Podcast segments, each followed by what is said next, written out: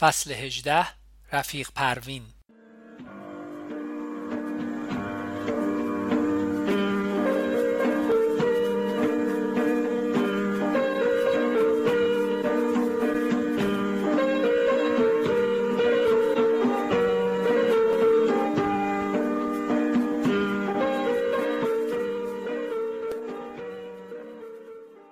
روز بعد وقتی علی بازگشت در چهرش همان سوالی را خواندم که در ذهن من شکل گرفته بود. رفیق پروین اینجا چه می کند؟ شب وقت برنامه نویسی پروین و نیما در یک سو من و علی در سوی دیگر پرده نشستیم. پروین خیلی محکم و قاطع حرف می‌زد درست مثل مسئول ها تون صدایش تصویر دختری درشت تیکل و قد بلند را در ذهنم می ساخت. از کارهای تیم توجیه خانه و همسایه ها پرسید. حس خوبی به سوالاتش نداشتم. پرسشهایش را کوتاه جواب می‌دادم. علی پشت به دیوار داده و زانو در بغل گرفته بود. از ظهر نهار نخورده و خود را در گوشهی با کتابی مشغول کرده بود. در تمام طول برنامه نویسی هم حرفی نزد و با سبیلش بازی کرد. بی مقدمه پرسیدم رفیق پروین شما اومدین تا مسئول تیم ما بشین؟ کسی چیزی نگفت. علی چشم قره رفت. معنیش را می‌دانستم. این چه سوالی است که می‌کنی؟ چه کنم؟ نگران بودم. درست مانند خودش. نرفیق معلوم نیست اینجا بمونم. فعلا قرار کار با دستگاه چاپ رو یادتون بدم. کمی آرام شدم. به چهره علی که نگاه کردم هنوز با سبیلش ور می‌رفت. انگار حرف پروین را باور نکرده بود. نمی‌دانستم نیما قضیه را چگونه می‌بیند. او در آن طرف پرده صمیمی با پروین گپ می‌زد. به نظر می رسید از قبل همدیگر را می شناسند درباره افراد یا موضوعاتی آشنا حرف می زدند. شاید در تیمی با هم بودند. احساس خوبی به این صمیمیت نداشتم. هرچه بود پروین با تیم ما غریبه بود. رفیق شنیدم مریض بودی و بد جوری ضعیف شدی. توجه پروین به بیماریم عجیب بود. معلوم بود که نیما برایش تعریف کرده است که چند روز پیش در کوچه چشمایم سیاهی رفت اگر دیوار را نگرفته بودم روی زمین ولو می شدم. باید خودتو تقویت کنی. فردا مقداری ماهیچه گوسفند بگیر غذایی برات درست کنم. از ذهنم گذشت چه مهربان. حرفش به دلم نشست. اما فوری این فکر در من قوت گرفت که او را حتما رهبری فرستاده تا مواظب ما باشد.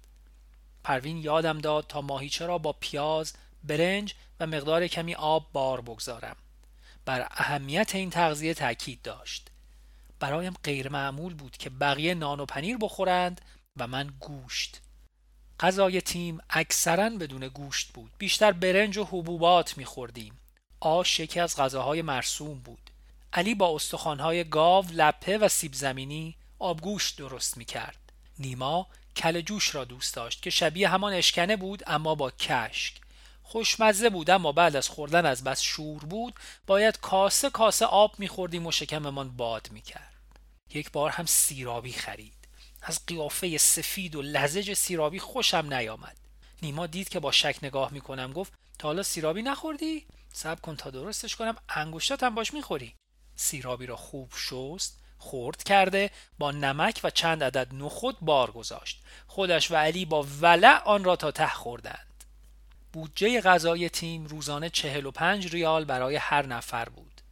برخی تیم ها حتی از این هم کمتر خرج می کردند مثلا پای مرغ می خریدند که ارزان بود یا آخرهای شب وقتی سبزی فروش ها سبزی هایی را که خوب نبود دور می ریختند آنها را جمع کرده همراه می آوردند و می پختند. در اولین روز مطالعه جمعی با رفیق پروین علی با احتیاط از بحثهایی که داشتیم گفت و منتظر شد تا نظر او را بداند. گوشم با هیجان در انتظار شنیدن نظر پروین بود. او خیلی سریح و رک گفت نمی‌دونم این بحثا چه معنایی میده؟ تا امروزم این سوالا به ذهنم خطور نکرده. فقط می‌دونم اگر مسعود احمدزاده نبود و مبارزه مسلحانه رو تئوریزه نکرده بود اصلا سازمانی نبود تا ما اینجا دوره هم جمع شیم و از این بحثا بکنیم. حدس می‌زدم که با نظرات ما مخالفت کند. اما این برخورد سریح و قاطع برایم تازگی داشت. مثل اینکه خبر داشت که در این تیم چه میگذرد.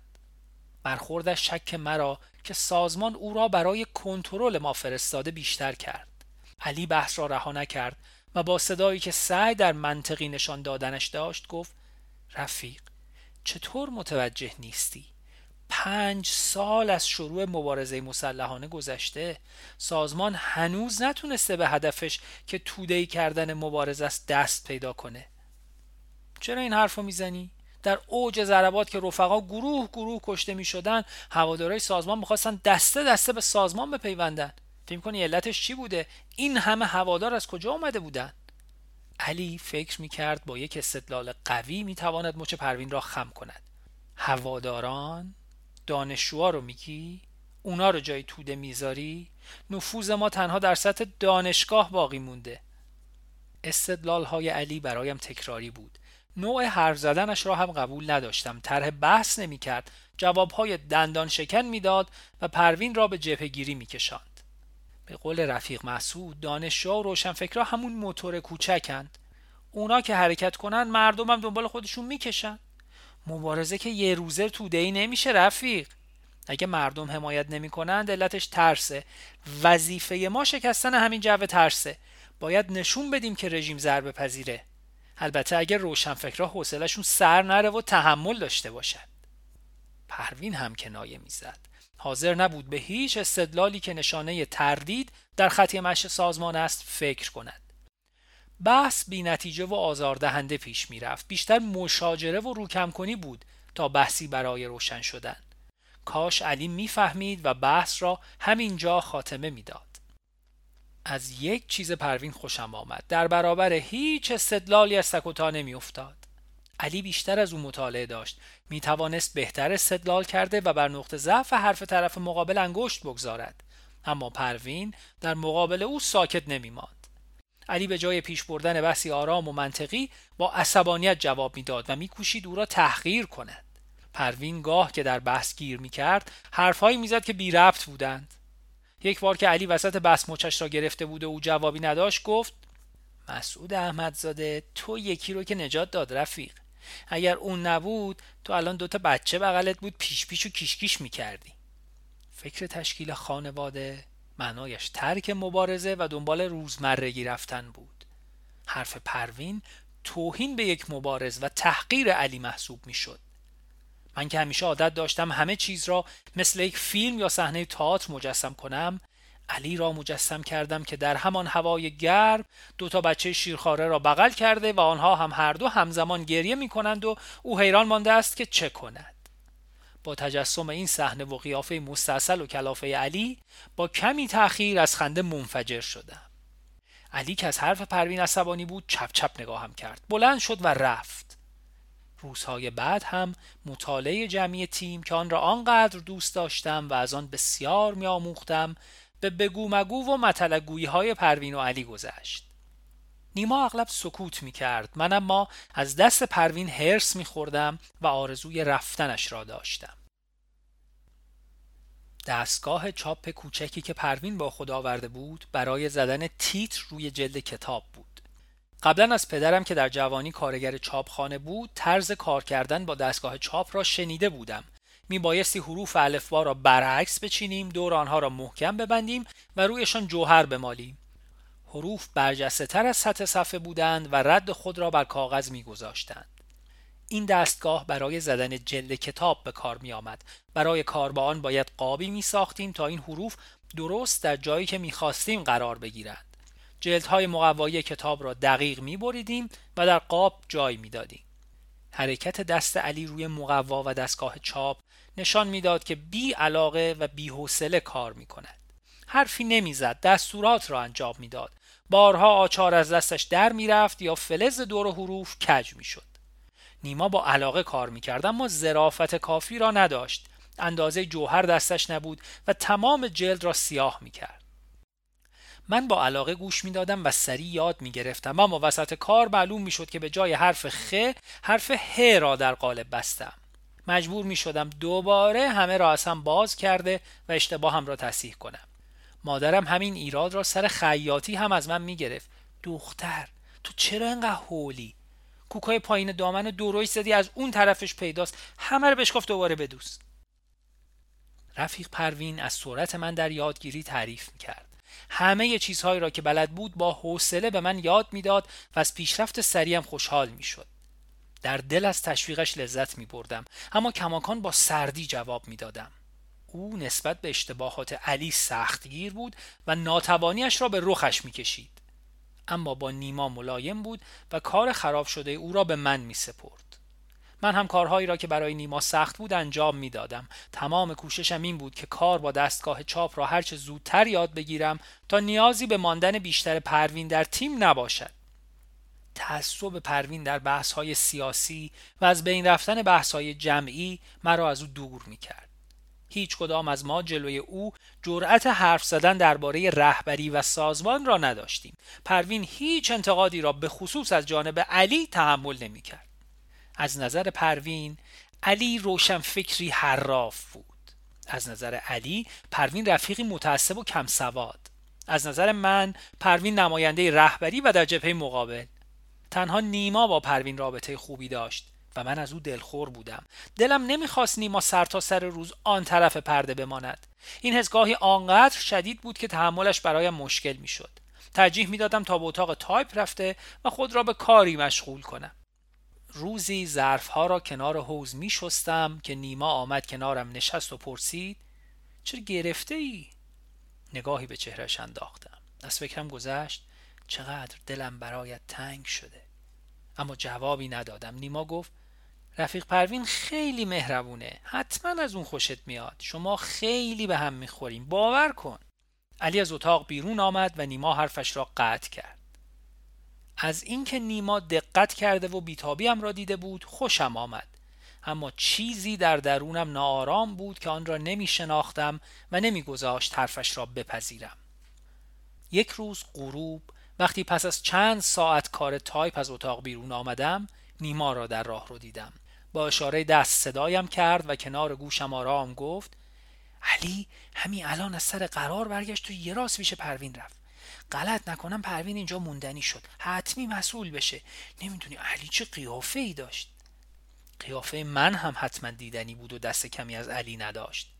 از همان که میترسیدم سرمان آمده بود. در فکر بودم که حالا چه باید کرد. یک بار علی از پشت پرده بیرون آمد به دنبال او دختری کوچک اندام و ظریف با چشمانی درشت ظاهر شد. تنها چیزی که در لحظه اول دیدم همان دو چشم سیاه درشت بود. گیسوانش را بافته و پشت سر انداخته بود. از ذهنم گذشت چقدر زیباست. لبخندی معصومانه صورت کودکانه و سادش را پر کرده بود. باورم نمی‌شد که این همان رفیق پشت پرده باشد. همقدر بودیم اما جسش نصف من بود. از ذهنم گذشت چطور میشه که جسه به این کوچیکی صاحب صدایی به اون محکمی باشه؟ نگاهی به من انداخت و لحظه ای هر دو چشم در چشم ماندیم.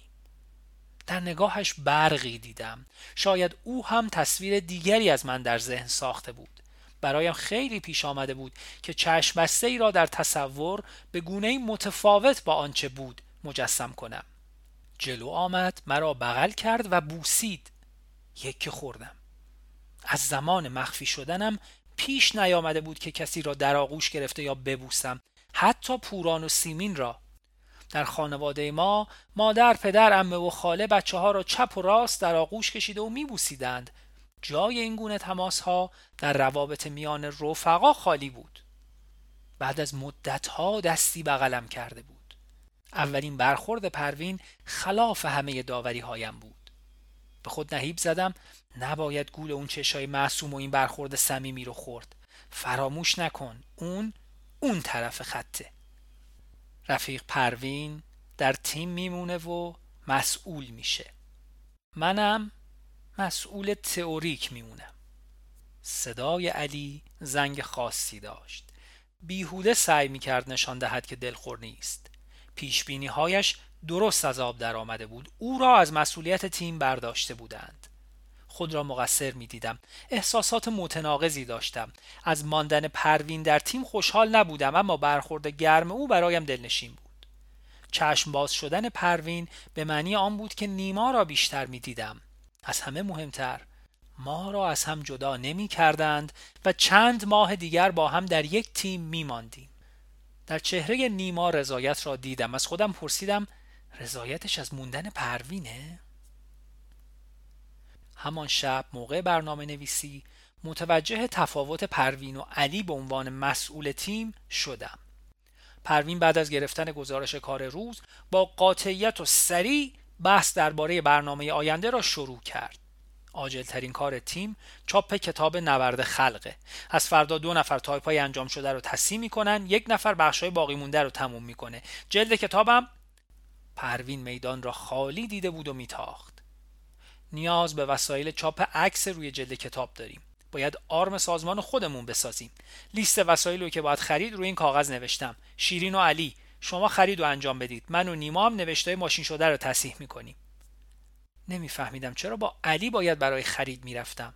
نیما با مغازدارها به راحتی خودمانی می‌شد و غیر طبیعی ترین خریدها را طبیعی جلوه می‌داد.